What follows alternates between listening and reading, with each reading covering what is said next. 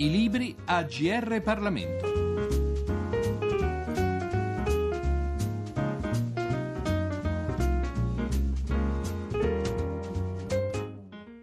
Benvenuti all'ascolto della nostra rubrica da parte di Giorgio Cirillo. È Il berlusconismo nella storia d'Italia il libro che presentiamo oggi. L'editore è Marsilio e l'autore è Giovanni Orsina, docente di storia contemporanea all'Università Luis Guido Carli di Roma. Lasciamo dunque a lui il compito di illustrarci il suo libro. Questo libro nasce eh, da eh, un desiderio e da una, un desiderio che i prodotti librari presenti in commercio non, secondo, secondo me non soddisfacevano appieno.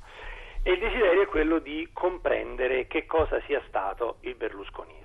Naturalmente su Berlusconi e sul berlusconismo sono stati scritti tanti libri, però appunto eh, a mio avviso mh, questi libri non riuscivano a dare una risposta pienamente convincente un po' perché erano libri anche molto polemici, scritti per, per condannare, per, per, criticare, il che naturalmente è pienamente legittimo, però la critica eccessiva certe volte finisce per sporcare un po' i canali della comprensione, i canali interpretativi, per l'ansia di, di condannare poi si finisce per non riuscire fino in fondo a capire. E per un altro motivo invece perché molti di questi libri si concentravano molto sugli strumenti utilizzati da Berlusconi le televisioni, la comunicazione, la sua capacità di raccontare storie.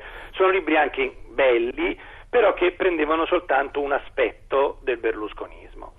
Eh, invece, a mio avviso, la comprensione del berlusconismo deve essere una comprensione che deve avere anche delle componenti politiche, cioè Berlusconi non ha sostanzialmente egemonizzato la vita politica italiana negli ultimi vent'anni soltanto perché ha le televisioni e le sa usare, ma anche perché le ha utilizzate per veicolare un contenuto politico, per fare una proposta politica. E invece secondo me su questa proposta politica, eh, questa proposta politica non era stata adeguatamente affrontata, adeguatamente spiegata. E perché non era stato spiegato perché questa proposta politica ha avuto il successo che ha avuto, cioè perché gli italiani se la sono bevuta, diciamola, diciamola così. Allora, a mio avviso, eh, quindi, bisognava ragionare sul contenuto politico del berlusconismo. Bisognava cercare di capire quel contenuto politico guardandolo dal punto di vista degli elettori berlusconiani, cioè cercare di comprendere perché gli elettori di Berlusconi lo hanno votato e quindi vedere il mondo dal loro punto di vista che è una cosa che invece molti dei libri critici sul berlusconismo non facevano, anzi prendevano un punto di vista completamente opposto, di nuovo il che è legittimo ma impedisce di comprendere perché tanti milioni di italiani per tanti anni abbiano votato Berlusconi. Quindi vedere, concentrarsi sulla politica, vedere il mondo dal punto di vista dell'elettore berlusconiano e collocare il berlusconismo nella storia d'Italia, cioè perché quella proposta politica è parsa a così tanti elettori buona all'interno di una storia, cioè perché è parsa buona proprio in Italia e proprio, diciamo, lega- in maniera collegata a quello che è stata la storia d'Italia.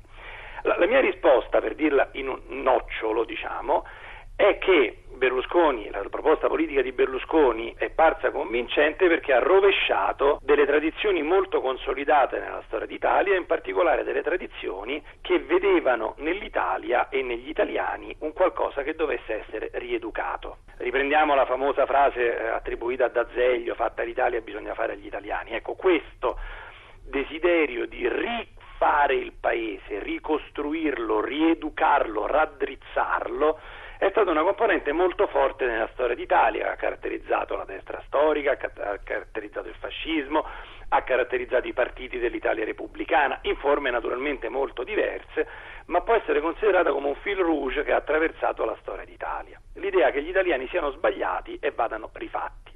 Berlusconi rispetto a questo ha introdotto una profonda cesura. Berlusconi gli italiani non ha cercato di rifarli, anzi ha teorizzato il fatto che gli italiani vadano benissimo così come sono. Quindi il mio tentativo è stato quello di comprendere per quale motivo questa proposta, che a mio avviso era radicalmente diversa rispetto alle proposte precedenti, in una determinata fase storica ha avuto successo. Intorno a questa diciamo, intuizione di fondo, cioè che il nucleo del berlusconismo sia la santificazione, tra virgolette, del paese reale, gli italiani vanno bene così come sono, intorno a questo nucleo ho sviluppato il libro eh, scrivendo due capitoli per cercare di capire queste altre proposte che invece volevano rifare l'Italia. E quindi perché e in quale modo nella storia d'Italia invece si sia sviluppata questa tradizione politica finalizzata a rifare gli italiani. Perché queste tradizioni politiche finalizzate a rifare gli italiani sono state considerate a un certo punto fallimentari dagli italiani? Per quale motivo quindi gli italiani hanno votato Berlusconi? E a questo punto i restanti tre capitoli del libro, fatto di cinque capitoli, come intorno a questo nucleo di fondo l'Italia va bene così com'è, il berlusconismo abbia sviluppato una proposta politica articolata, nuova classe dirigente, un nuovo rapporto fra Stato e società, eh, un nuovo rapporto con la politica, perché gli elettori lo abbiano accolto e quindi tutti gli studi elettorali che hanno spiegato il fenomeno berlusconiano e infine nel quinto capitolo ho cercato di disegnare la parabola storica del berlusconismo, cioè come dal 94 a oggi questo fenomeno sia venuto cambiando, in particolare identificando nel 2005-2006 una cesura profonda e importante, cioè un momento nel quale il berlusconismo ha profondamente cambiato natura fino a tal punto che a mio avviso si può ipotizzare che in realtà il berlusconismo finisce nel 2005-2006 e il periodo successivo è l'età del Berlusconi senza il berlusconismo.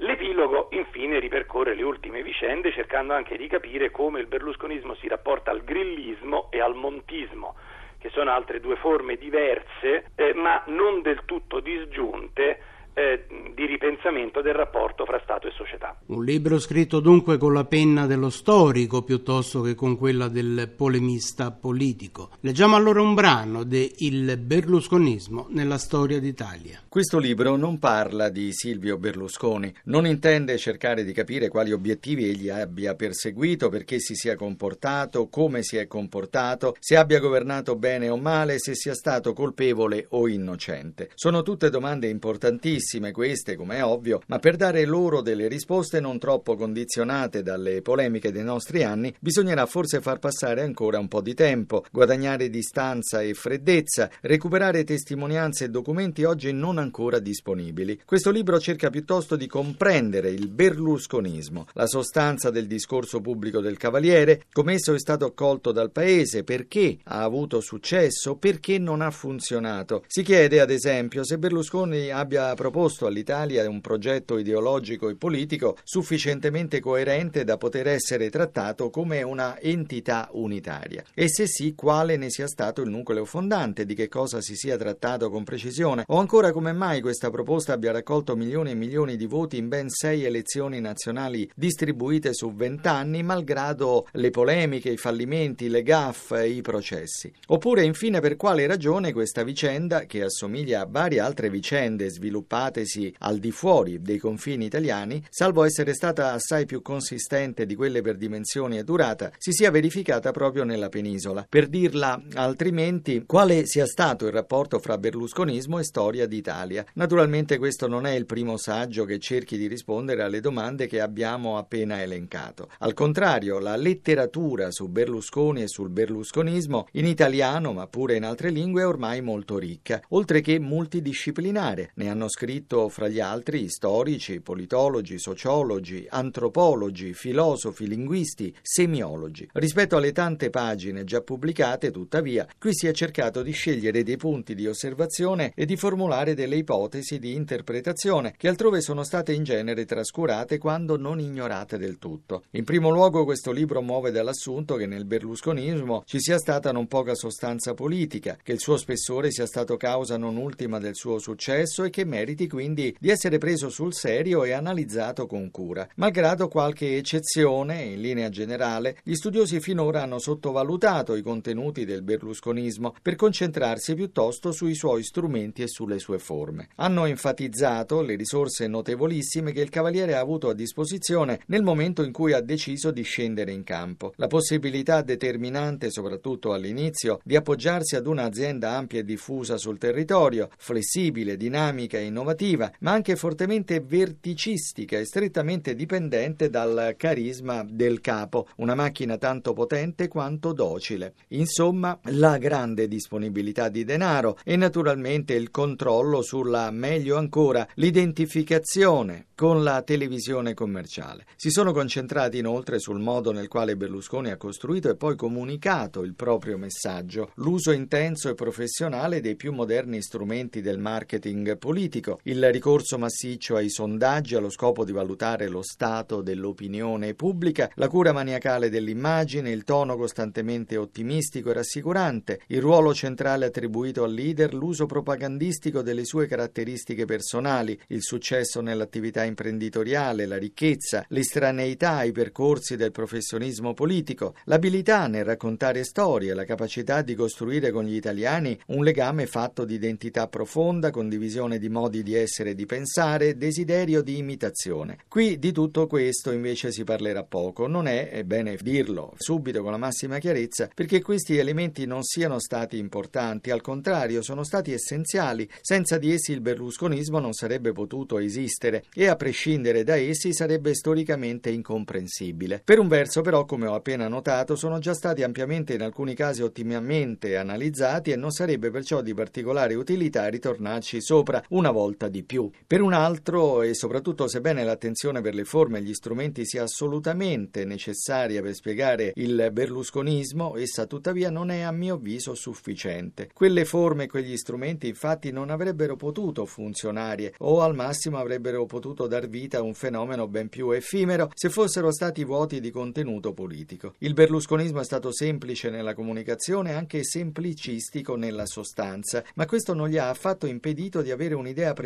dell'Italia e di proporre al Paese una linea di azione alquanto chiara, oltre che robustamente in sintonia con le convinzioni di una parte importante dell'opinione pubblica, in particolare ma non solo nel clima storico della metà degli anni 90. Se del Cavaliere non si prende sul serio l'ideologia, perciò, e non soltanto per i modi e mezzi attraverso i quali è stata presentata, ma pure per quello che c'era dentro, non lo si può comprendere fino in fondo. Quei contenuti, in secondo luogo, vanno esaminati in una prospettiva storica di lungo periodo. Ora anche la storia non è affatto assente dalle analisi del berlusconismo che sono state pubblicate finora. Per un verso, però, è una storia spesso poco profonda. Le radici dell'avventura politica del Cavaliere sono state cercate soprattutto nel passato prossimo degli anni Ottanta o addirittura in quello vicinissimo di Tangentopoli, con qualche eccezione. Qui invece, pur senza in alcun modo sottovalutare il peso del decennio di Thatcher e Reagan e della crisi politica dei primi anni 90, si ritiene che per comprendere davvero il berlusconismo